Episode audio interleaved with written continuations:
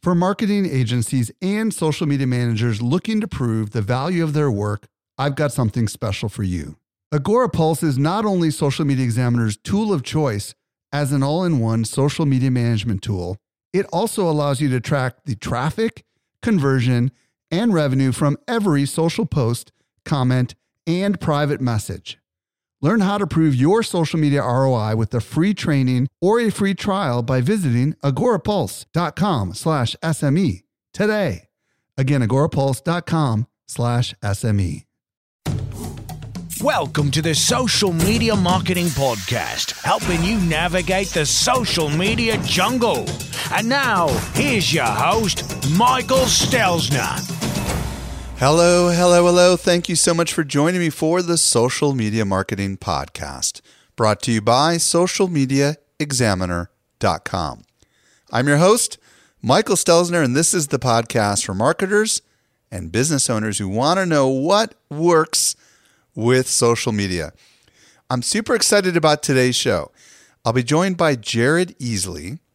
We're going to explore how he used Facebook and particularly Facebook groups to grow a very loyal following that is helping his business. And if you've ever been thinking about using a Facebook group and whether you should use a Facebook group and a Facebook page, a Facebook group, or a Facebook page, this show is for you. Also, want to remind you that you can always reach out to me via email at podcast at socialmediaexaminer.com. Also, uh, we've got a great new discovery with you that I'd like to share right now.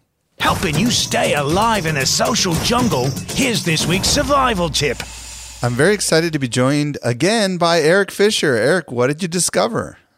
I discovered the Great Suspender and that just sounds like a really weird name for it a sounds tool, like some sort of old school thing that you attach to your pants.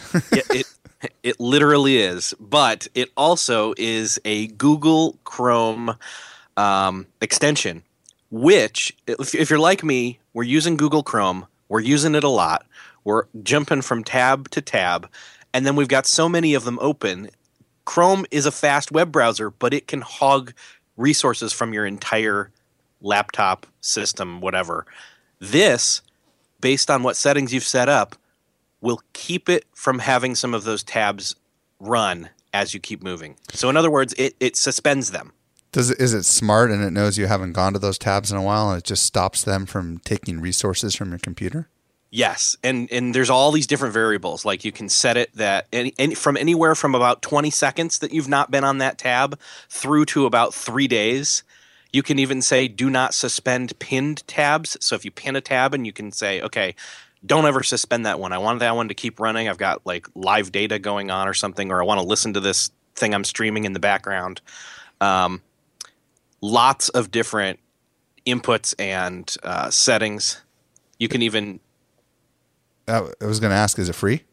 It is free. Yeah. You were going to say you can even I was going to say you can even um, set it to where it will only auto suspend if you're running on battery or if you're running on internet. So again, there's there's different uses here. There's different reasons to use it for different ways. Uh, like for example, the tool we did a while ago was. Um, oh, what was it called? The one where it would keep you from using up your internet when you were you were mobile. Ah, uh, yes. Uh, I've got a trip mode. Trip mode, there it is. And so, what if you're out and about but you forgot your uh, your power cord. So, but you want to still keep all these tabs open and be able to jump them back and forth between them, but you don't want them to hog down and you know suck as much of your battery down. Well, you can select only auto suspend if running on battery. So that way, if you go away from it, it'll pause the functions in that tab and stop running, you know, because every time you've got a, a, a, tab running in Chrome, it's like m- running multiple instances of that browser over and over and over. Now, so. when you go back to that paused tab, does it come up immediately, or is there like a delay? Can you get it? Do you get a sense that something is not quite there as far as you get to choose? You can either have it auto unsuspend when you click to that tab, or you can have it, and I've I've set it up this way where uh, you click to unsuspend it when you go there. And when it does unsuspend, is it kind of like reloading the page kind of a thing? Yeah.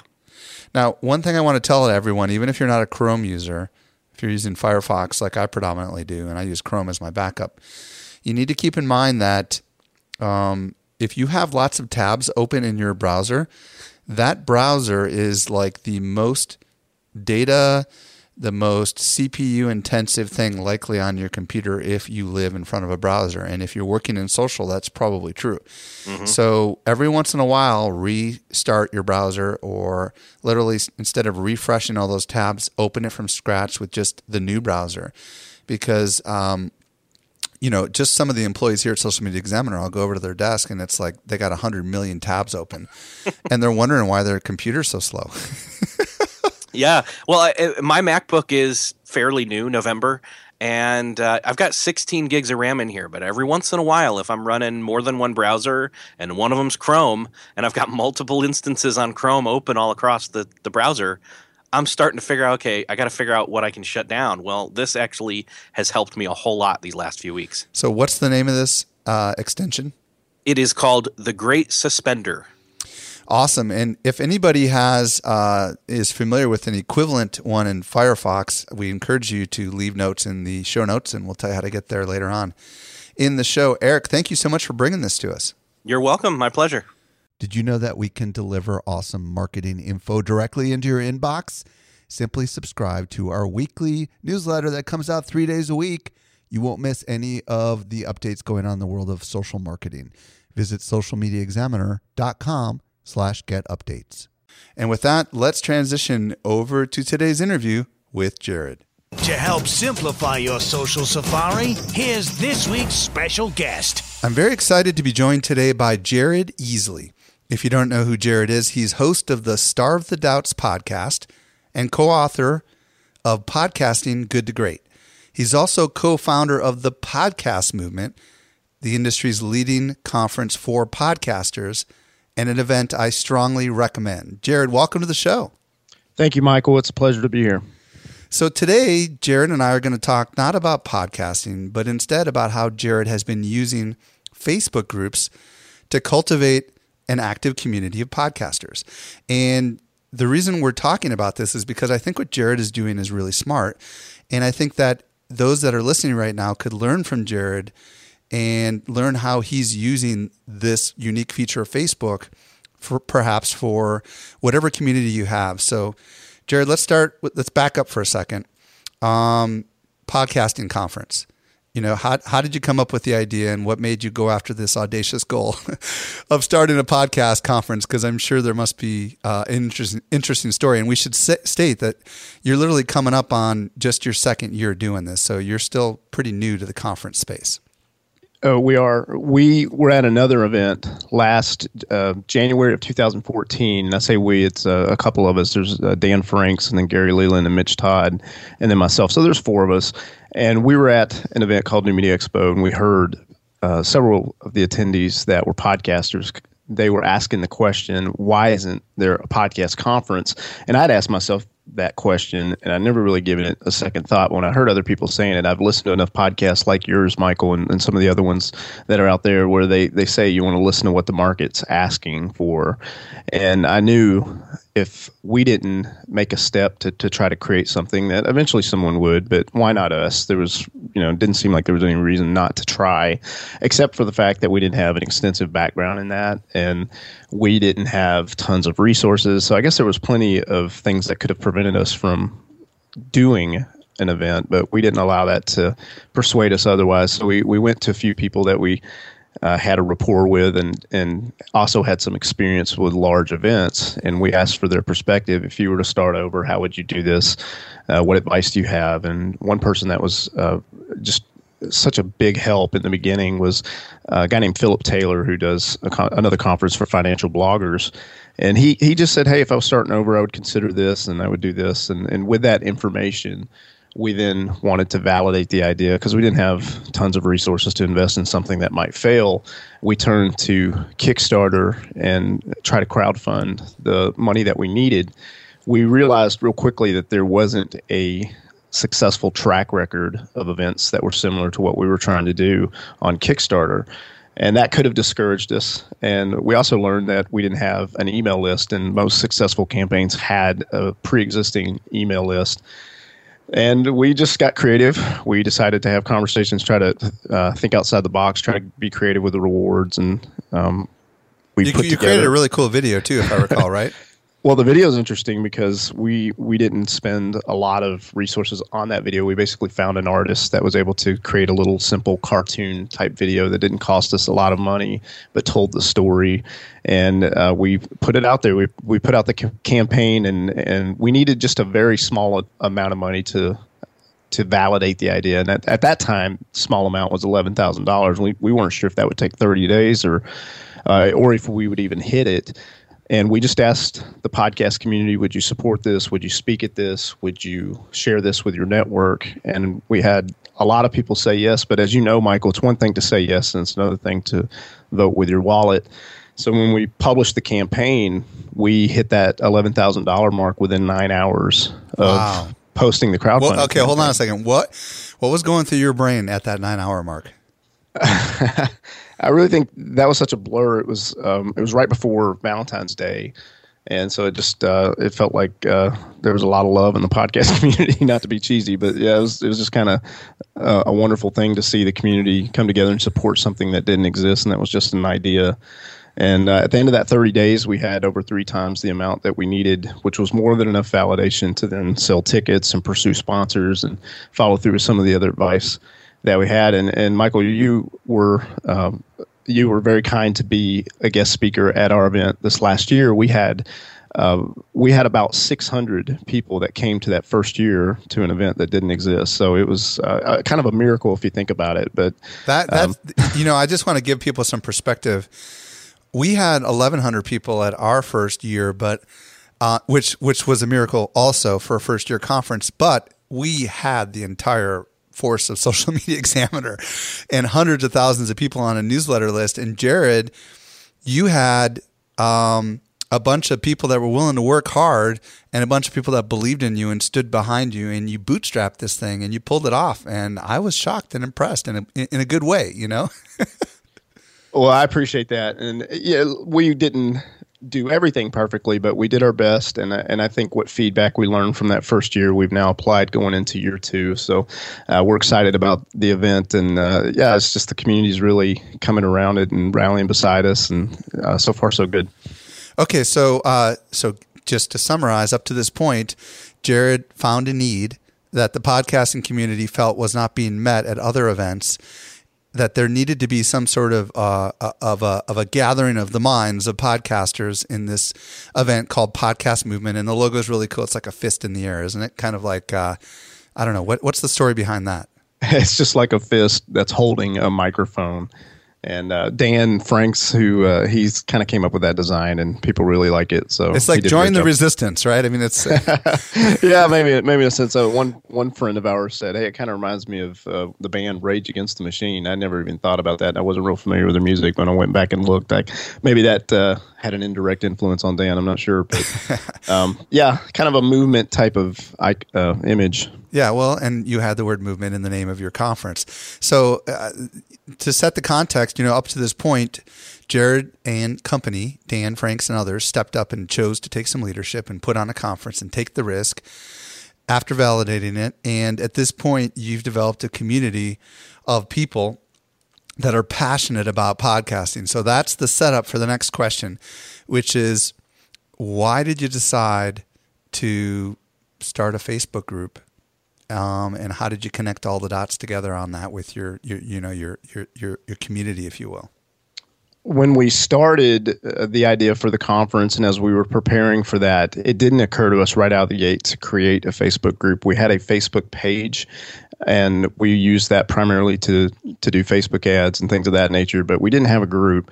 And what we noticed real quickly is when we went into some of the other podcast focused groups, um, if we tried to talk about podcast movement, we had to be real careful about that because some of the uh, groups have a very uh, smart but strict policy on self promotion and we didn't want to rock that boat. We wanted to be respectful of those communities, but we also wanted to get the word out. And so we, we tried different strategies, some good, some eh, not so good. And uh, I think as we went into the event, we just, were all hands on deck. We were focused on that. But as soon as the event was over, the feedback and the excitement and, and just the joy of, of people who got to connect with that community and enjoyed the event. They were sharing it on social media and we realized okay we need something to to try to continue conversations. And so that's when we started the facebook group. We probably in hindsight should have started it way before the event but we did start it ex- just just after the first event was over. And now fast forward not even a year it's it's 1600 members of a you know very niche uh, group but it's growing every month. So so you decided to start the group to to enable those that went to your conference to basically keep the dialogue going? Is that is that was that the original intent? That was the original intent is is we knew there was a lot of conversations going on and we, we wanted to help facilitate that help continue those. And we also wanted to be able to to speak to that group and share about further developments regarding uh, podcast movement and just the industry in and of itself so um, we didn't have all the perfect answers we just knew hey let's create a group let's let's capture some of this and and try to um, you know try to keep these conversations going so that was the initial thought when we created the group now, how do you decide who is and who is not in that group at this juncture? Just because I'm sure some people are are thinking right now, okay, you know, I could start a group for just people that have purchased my product or have, have attended my event, or I could expand it a little bit. So, what what was your decision? Well, we we looked at it as there's going to be some people that have attended the event, and there's going to be some people that couldn't attend in year one, but they would consider attending in the future. So we named the group accordingly. We named the group the same name as the event, but also added a, um, I guess, a subheader, if you will. We call it um, Podcast Movement Past present and future mm. attendees. And uh, I think that the idea there is there's going to be people who are interested in podcasting that uh, can't necessarily come to the event. Maybe they live overseas and they're not able to travel. There's a lot of different things uh, where people may or may not be able to come, but they could still be involved in the community and still be involved in the conversations that we would, would have in that group. So um, here we are, about I don't know, ten months after your conference. At the point of this recording, if I'm doing my math right, how has the group helped you, your business, and um, and has it been better than your Facebook page?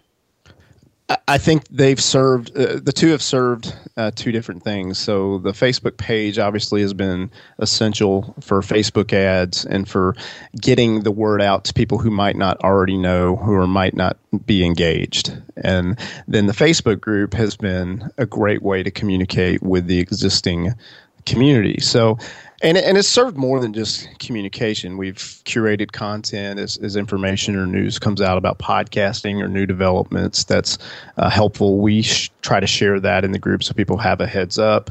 Uh, we try to encourage community. So if there's things like meetups or, or, things that are happening across the country or in different places, we try to uh, be fair and share those, even if they're not our own. Um, so so those things are happening. But but one of the cool things that I think it is done is it's allowed us to have top of mind awareness. And I don't know that this was our intent going in, but whenever you're getting a notification on Facebook, whether it's on your mobile device or whether it's on a desktop, you see uh, the name of that Facebook group that flashes in your notifications. And when Podcast Movement, uh, in our case, is flashing for podcasters who are part of that group, that is creating that top of mind awareness. And I know in, in marketing, you've heard about you know the rule of seven and how uh, that's an old marketing adage where oh, at least seven times uh, someone has to hear your message or see your message before they take any kind of action. And in a way, the name of our group as it shows up in notifications for people who are a part of that group and they get those notifications on Facebook. They're constantly seeing fa- uh, podcast movement throughout the year. And I think what that has done is that has it just kind of kept us on the mind of people who are podcasters. You know, I think there's some other benefits that um, I can state because I'm a member of the group and I participated in the group. Um, one thing that a lot of people may not realize is that Facebook has an app called the Groups app, and a lot of people have this app on their mobile phone, and it allows you to uh, essentially have your group communication all happen within one app, and it also allows you to get notifications. So, for example, um, I belong to not just your group, but other groups that I would argue are competitors to yours, but I don't have notifications turned on for them, but I do for yours because I've found the richness of the communication in there is better. And being smart with the Facebook group app on a mobile phone, you know, is kind of an interesting, intriguing thing for a lot of people because many people have company Facebook pages like we do. We have private Facebook groups that we use inside of Social Media Examiner. And a lot of people in the company have the Facebook app on their phone. Um, another interesting thing that I've discovered, Jared, is that um, unlike a Facebook page, Facebook groups triggers that little ball or whatever it's called in, in the upper right hand corner, and it and you actually do get occasionally um, notifications that come through the group, depending on how you have your notifications set up. But what I think is even more intriguing is that the news feed seems to give more preferential treatment to groups than it does pages. Because I'll tell you, Jared, every couple days I see some interesting dialogue that's going on inside your group pop up right there on my Facebook news feed. And um, I it, it seems to curate the most popular stuff. I don't see everything. I just see the stuff that it seems like it's a combination of my friends and popular topics that are shown in the news feed. Have you noticed this in your involvement with other groups as well? I have, yeah. There'll be different topics that pop up in some of the other groups I'm in, and I wouldn't have probably seen it otherwise. But yeah, I, I do like that feature. I'll give you an example. Um, I forget the name of the guy, but the the um, the guy that makes the um, the the the WordPress plugin, um, Todd Cochrane, I think it was, Right. updated that hey, there's been a security update, and boom, it came right up in my newsfeed, and I was able to go download and upload that software into WordPress. And he decided to use your group to communicate that. And that's just the kind of stuff that happens when you have a strong community. And that that that kind of stuff seems to happen. And I'm hoping people listening right now are beginning to think about how a Facebook group could be actually even more interesting than a Facebook page because I will tell you, we have a big Facebook page and I see the stuff in your group more than I see the stuff from our Facebook page, Jared, in my newsfeed. Well, there you go. so um, let's talk about how you're using it. Let's talk about the strategy. Um, I mean, I would imagine you're managing it with some sort of a strategy, right? So um, how often do you post to it? What kind of stuff are you posting? Let's dig in a little bit. Uh, well, for a Facebook group, especially if it, if it's a group that has um, more than a few members, I would encourage people to consider having more than one admin for the group because um, not everybody can can pay attention to the group at all times, and so when you have a few people that are in that admin role um, and everybody's kind of on the same page of, of what the, the rules are of the group, they can kind of help monitor that. Not necessarily police it, but um, what we found is uh, because there's a few of us, um, there's a better quality of posting that's going on, and sometimes there's you know some people that come in and share some things that that aren't uh, there, there might be spammy or self promotional, and and we try to be gracious about that, uh, but then you know we address it and then kind of move on. Okay, But, wait, um, let's pause there for a second. So you've Yep. got multiple people as admins in your group. And what are the tasks of the admin? the task of the admin, uh, I think, is just uh, in our case. Well, well, I think some people will know this, but not everyone is. is There's three different types of groups in Facebook. You can have just a basic public group where anybody can join or anybody can can be invited. A a closed group, which is what our group is, where anyone can ask to join. They can they can see the group, but they just can't come into the group. They have to ask to join, and then the admin actually uh, allows that or doesn't allow that. And then there's uh, secret groups, and I think in the secret group, it's it's anyone can can be in added to the group as long as they're invited or they're added by a member. Uh, but it, I think it's very. But they know, have to be approved by the admin, actually. yeah, it's it's more private. Ours is a closed group, meaning um, you can find the group when you do a search, but you can't just be in it automatically. You have to uh, request a membership, if you will, and then the admins will come in and, and determine, you know, yes or no. And in most cases, it's a yes, unless you know it's a profile that looks like it's uh, spammy or something like that. Okay, so part of the task of the admin is to go through and actually accept people into the closed group. Um, do you have some sort of a okay schedule where admin A, B, C checks at certain times of the day and removes spam? Um, I think we're just con- constantly kind of reviewing it. Now, our our group is about sixteen hundred plus, so spam has not been a huge problem for us. So I wouldn't say there's a set time during the day. We're just kind of monitoring it as we check Facebook, and when we see it, if if that's within the hour, or if that's even within you know sometime later that day, we just kind of take care of it when those situations occur.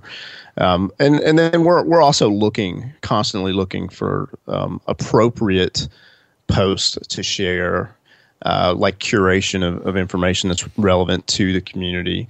And uh, we also try to uh, foster relationships. If we see someone in the community who's doing something that's noteworthy, we try to uh, appropriately call them, call attention to them, and say, "Hey, this person's doing something that's interesting, or I like the way they're doing this." And and uh, so that's primarily our strategy right now. Is, is we just curate information and we try to highlight uh, people in the group. How often are you? Um, talking about your brand in the group? I mean, do you have any kind of strategy or, or thoughts on that? Well, we we have the artwork for the Facebook group that's clearly branded as podcast movement and it's got a hashtag, it's got the dates of the event. So anyone who's coming into the group, whether it's desktop or even mobile, they're going to see that image pretty much every time. So I, I, think that's important to consider is is have your artwork set up so that it's uh, you know if you have an announcement you could kind of consider putting that into your artwork, and then we as we make announcements, especially as the event is coming up, we do share those uh, in the group. It's not constant announcement. You know, we usually do it maybe about once a week, uh, but we we try to. Um, try to not overwhelm people with just stuff that's only related to the event. You know, on on a to- on an announcement strategy here, one thing I want to share with everybody that's probably something you already do, Jared, is um, if you're in a closed group and you post an announcement in the group, people cannot share that outside the group. So the smarter thing to do would be to post it on your Facebook page and share that announcement into the group so that people can share the original destination source, which is your public Facebook page. So, for example, when you announced Glenn Beck as one of your keynoters, um, if you just announce that inside the group, then the sharing capability gets eliminated because oh. you can't share from a private group to a public space. But if you do share it origin- from a public destination like a Facebook page, then you would have that sharing capability. I don't know if you're consciously thinking about those kind of things. Is that something that you you do? Actually, yeah, I, I, didn't think to mention that, but that's a good point. When we announced Glenn Beck, we did it with the page, and then we shared it into the group. Exactly. Um, now, do you find that with a Facebook group that you have to kind of do things to spur dialogue, or do you feel like people? Because you know, one of the things I mean, we've had groups on LinkedIn, we've had groups on our own sites. One of the challenges with groups is is getting people to remember they even exist. Um, and do you have to do anything in particular to kind of spur interaction, or do you feel like because you have a pretty significant number of people in the group that it just kind of happens organically? I, think at this point we are we are at an organic phase where people are naturally sharing. But I think in the beginning it, it it it, died down. There was a little bit of hype there right after the event, and there was less people posting, and that's when we had to consciously go in and say, okay, we need to be um, we need to be sharing stuff, uh, not you know not being over the top about it, but we need to be sharing stuff and and trying to start those conversations. And so we, we have done that, and there are, there are uh, you know several weeks where it might just be a few posts that we do, and then there's a lot of posts by other people, and then and vice versa. But um, I think in the beginning, especially if it's a small Facebook group, I think uh, welcome consider welcoming new members. Uh, that may not make sense when you have a large group, but when you have a smaller group, you can say, "Hey, let's welcome uh, Michael. Michael's new to the group," and and then people who don't know Michael can comment. I've seen that done in some of the smaller groups, and it, it starts that little uh, sense of community. And uh, we have a description in our Facebook group. We don't have it on a pin post. You could pin a post of whatever you choose, whatever announcement, uh, whatever post is is relevant or makes sense. That can be pinned at the top so that most people see that, except for mobile. Uh, I don't know if you want to mention that here in a moment, Michael. But uh, what we've done, in, instead of doing a pin post, we just have a description that's on that right hand side uh, column on the desktop. And that kind of gives the rules, it kind of explains the group. And for the most part, we haven't had to. Um, mess with that. It, it's pretty straightforward. It's pretty simple, and because of that, you know, we we just kind of keep it there, and and then as people join, they can go take a look at that. So we have really small secret groups that we use uh, inside of Social Media Examiner. We don't have a big closed group. Do, do you know if Facebook gives you any kind of analytics or insights as far as interactivity inside that group? Uh, if if they do, I I'm not familiar with all the capabilities of it, so I think there might be some some some of that, but I I haven't really explored that too heavily. Uh, that's we, cool.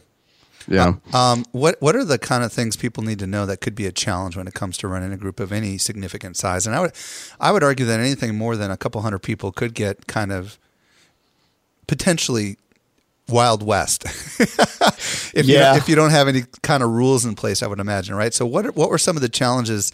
Because I'm sure you must have bumped into some challenges managing a group of this size. Yeah, there, there's there can be a, a temptation for some to over admin the group, and and depending on what what the group is for, that may or may not be necessary. What we found is we we try to let people post freely, and if we're noticing a, a pattern that's disturbing, then we'll contact that person um, individually, and we'll just say, hey, you know, the, these are the rules, and you know, we feel like this particular type of posting is not in line with that, and we we try to play nice, uh, but then there's some you know some some spammy type profiles that that get in because we weren't completely uh, paying attention or we just didn't know any better. And they'll post stuff that has no relevance to podcasting at all like you know ray-ban sunglasses or, or something random like that. And then we, we just delete and remove those users. And then there's there's times when uh, some people get frustrated with someone else and that becomes vocal in the group. And uh, there's been a few times we've done that. And depending on how how it's playing out we let it uh, post or we'll come in and uh, we'll we'll ask that people play nice, and we'll probably delete the post depending on on what it is. We had a situation one time where someone was calling another person a name, and um, we talked to both parties, and we ended up deleting the post. Uh, and then then we had another situation where someone was uh, considering buying ads from another podcast, and the other podcast had declined and didn't think it was a good fit, and that they had some kind of back and forth about whether that was the right thing or not. And there was a moment where I thought I was going to have to delete that one, but we allowed it to to stick, and um, it How- didn't get too you know, crazy. How do you deal with this? I mean, like, I would imagine in any group where there's people that you don't totally know every single person, and someone says something that could be misconstrued, or someone isn't exactly polite, and thank goodness this isn't YouTube. sure, But Yep. there's going to be things that people say where there there's some pretty strong disagreements, and and uh, I mean I've seen it even just among personal profiles that people post. When that happens within a group that you manage, um, how do you how do you like what's your you know once you've agreed that they've a line has been crossed, like what's your procedure, and what tips do you have? You know, for our listeners that might want to have that might have to deal with this. Well, if it, if it's over the line, then I won't hesitate. I'll delete the post, and and Facebook also allows you the ability to hide the post, so um, you can hide it from the uh, I guess the timeline of the group if if you need to do that, uh, where it's it's still there, but it's not uh, visible on the timeline. But if it's yeah, if it's on the level that you're describing, we just delete it, and I would just send a message to the person involved, and depending on how that message and how that conversation plays out, we would determine if that person needs to be in the group or not. We try to give people the benefit of the doubt. We try to be polite, but there are some people that um, you know they just are out to, to cause some trouble and if that's the case then we'll we'll remove them we'll be nice but we'll remove them Do you have to be friends with that person to be able to send them a message, or do you know if Facebook allows you to somehow send a message to someone who happens to belong to a group? As far as I know, if, if they're a member of the same group, you can you can message them. You can send them that private direct message or whatever. huh? Uh, yeah, I don't I don't recall running into a problem with that yet, so I haven't seen that yet. But that that is a good question. I, as far as I know, if they're in the same group as you, you can do that. So, um, how do you recommend? I'm sure some people listening right now are like, okay, this is intriguing, um, and I might want to start my own group. Um, do you have any thoughts or tips for people that are going to just get started with a group as far as, you know, um, you did mention things kind of dried up in the beginning, so there must have been some stuff that you, some ebbs and flows of, of starting groups and, and little tips or advice that you might be able to share. Uh, sure. I, I think one temptation can be, well, I want my group to be big. I want my group to have a lot of people. And there's going to be some that they don't necessarily need that or care. Uh, but that could be the temptation for some. And Facebook allows you to just automatically add people to your group. You can just add their name. And, and what I found in talking to several people that I know is, the folks, uh, there are folks out there that don't appreciate it when you just add them to a Facebook group without getting their permission. So if the temptation is, hey, I want to create this large group, I'm just going to go out and add a bunch of people without asking, uh, I would encourage you to reconsider that. You know, try to ask people before you're adding them. Otherwise, just let it uh, let it grow organically. You can you know put out messages on your own personal timeline says, hey, we have this group if this interests you, and, and you can leverage hashtags and things of that nature. Uh, what we mentioned earlier about admins, I think it's important to consider having another admin to kind of help you uh, run the group, and then uh, curation I think is is a pretty easy thing to do, and it, and it helps create conversation. Uh, so you could use um, Google Alerts, or you could use uh, you know create a Pinterest board or whatever social media you're out there. Pay attention to hashtags on uh, different channels and kind of see what the latest news is. And then if it's appropriate, you could consider sharing that in your group. Um, and then, you know, there's different groups that I'm in where, I, where I'll see people just, um, you know, try different things. Like there's one group I'm in, and it's appropriate for this group. They'll say, "Hey, what's your win for this particular Friday?" Uh, every Friday they say what what's your win of the week, and people will say, hey, this week you know I had this happen. This this was a, a successful thing for us, and and that starts conversation. So there, there's little uh, creative questions that you can ask in the group that's relevant to whatever niche your group is for. You break uh, news can, too, right? Don't you? I mean, you tend to keep an I, eye on what's going on in the industry, and I would imagine if you're sharing that on Twitter, you may as well break it into the group too, right? Yeah, absolutely. Yeah, when when Spotify talked about they were you know doing podcasts, we we tried to be on top of that as much as possible and, and put that out there, and, and that started a whole lot of conversation. So the, yeah, when when things are coming out that are relevant to your niche, um, you know, share it out. And I mean, just recently I went to see a movie with my wife. We saw uh, Pitch. Uh, I believe it was Pitch Perfect uh, two and in the opening scene of that movie, there's a podcasting scene, and I just took a picture um, that I found from the movie, and um, and I shared it in the group and said, "Hey, this this opening scene is about a podcast," and it was interesting to see how many people were excited about that and thought that was cool, and you know, started some conversation that way. So it could be a number of things. It could be something you know relevant to pop culture that's related to your niche. It could be a number of things that you could um, bring up, and I think questions tend to work well. You just ask some some questions, and and people will start conversations that way. And and maybe in, if you're in the very beginning stages in a small group, you could actually reach out to some of the members and and ask them if if there's anything that they'd like to share with the group or any questions that they have, encouraging them to share. Um, I don't, you know, I, I haven't had to do that with the podcast movement group, but I've seen that done in some of the other groups I'm in. Now, is it true that whatever the most active conversation is pops up to the top of the list on the group? Is that is that accurate? Yeah, that's what I've seen is when people are, are actively commenting and liking, then that post will stay at the top. So I would imagine if you, I mean, if you have a lot of dialogue, you do have to keep your eye on things, right? Because someone could post something and it could get kind of buried down the list, right? Um, yeah. Do you find that yeah. happening? Yeah, that happens, and then um, there's some. Uh, there we've run into situations where people were sharing about something they were doing, and it it was kind of on the line of being self promotional, but we gave them the benefit of the doubt. But then we noticed every few days they were going back and commenting, like a comment that wasn't real relevant. Uh, just like, oh, bring it back up to the top. Yeah, just keep it at the top, where they'd say, where where you commented a couple days ago, and then they're like, "Thank you, Michael," you know, and and maybe they needed to thank you, maybe they didn't, but uh, what it what it came across is is when they're doing it consistently, they're trying to keep that post at the top to kind of promote whatever it is they were doing. And mm. uh, so we've had a few scenarios like that, and we just addressed it. We talked about it, and in that case, we deleted that particular post after several weeks of it uh, continuing to resurface unnecessarily because this person kept commenting on it. So, but those are those are rare situations. We haven't run into a lot of that. Now, if you have a massive group. Um, I could see you might run into a lot more of that stuff. You just need to have um, rules in place, make sure people are aware of them, and and then you know if people are not following the rules, you can then determine whether or not they should be in the group. Do you feel like the the dialogue in your groups is is um, more rich than the stuff that happens on your Facebook page? Do you feel like like maybe the page is more for announcements and and the group is more for discussion? I think at this stage, that's that's what it is. We're we're using the page to try to reach people that aren't actively engaged in the community or just don't know about what we're up to through the Facebook ads, through the boosted post, and then yeah, the group. Um, that's where we're having a lot of the conversations. Have do you know if you're able to target your Facebook ads to members of your group?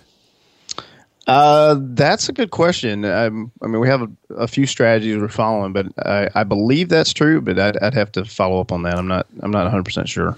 I mean, it would be. It would be. It would be smart, right? I mean, like if you're trying to build a group of future attendees of your conference, and um, you know how Facebook works, and they're not going to necessarily show every person in that group every update. If right. you are able to deliver an ad to them, reminding them of a sale that's ending or something, that probably would be smart. And I would venture to guess Facebook probably does allow you to do that.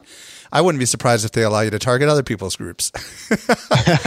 well, yeah, I, I, that's uh, food for thought. I'm going to need to go back and review that because that, that would be good to know. Do, do you find it's a lot of work to keep the group alive, or is it kind of one of those things you just have to check in every once in a blue moon and just make and it's kind of on autopilot? I think at this point it's kind of on autopilot, and and if you're naturally on social media anyway, then you know might not be a big deal because you know you're you're potentially going to be on there however much time you allot uh, per week or per day to do that. So for me, uh, you know, I'm just checking it whenever I would naturally be on Facebook, and then um, you know kind of act accordingly. Well, Jared, um, thank you. I know you said in pre-conference you don't feel qualified to be "quote unquote" a Facebook group expert, but I know that you've given a lot of good insight. Um, and uh, I've learned a lot of things about how you're using the Facebook group, and I think what you're doing is really cool. Why don't you tell people where they can find more about you, Jared, and where they can find out more about your conference? Sure. So if you want to just look at um, our Facebook group, just to kind of see how we do things, you're welcome to do that. It's called Podcast Movement Past, Present, and Future Attendees. And you can kind of come in there, even if podcasting's not your thing, you can just kind of see how we're, we're running it. You can always reach out and ask questions. Of course, our event is for podcasting. So if that's on your radar, it's podcastmovement.com. That's July 31st through August 2nd of 2015 this year when we're having that event. So podcastmovement.com and I will be there. So if you want to say hi to me and Jared, come on to Texas. oh yeah, why don't you say where it is, by the way? It is in Fort Worth, Texas. It's at the Omni downtown, and uh, yeah, it's a really, really nice place, and it's going to be a fantastic event. So, and Michael Stelzner will be there. Jared Easley, thank you so much for sharing uh, your experience with us today. I really appreciate it. Uh, thank you, Michael. Well, I hope you got a lot of value out of that episode. Um, something brand new that we've recently just announced is the Social Media Marketing Industry Report. It's free, 53 pages of rich insight into how thousands of marketers are using social media. So, if you're wondering what platforms everyone is focusing their future efforts on, check out the report, socialmediaexaminer.com 2015. Also, did you did you was something mentioned in the show and you missed it? Well, we take the notes for you visit socialmediaexaminer.com slash 151 stands for episode 151 also if you're new to the show hit that subscribe button on your podcast player of choice. And as a reminder if it's still june when you're listening to this check out the social media marketing society at smmarketingsociety.com well this brings us to the end of yet another episode of the social media marketing podcast. I'm your host michael stelzner. I'll be back with you in the driver's seat next week I hope you make the absolute best out of your day, and may social media continue to change your world. The Social Media Marketing Podcast is a production of Social Media Examiner.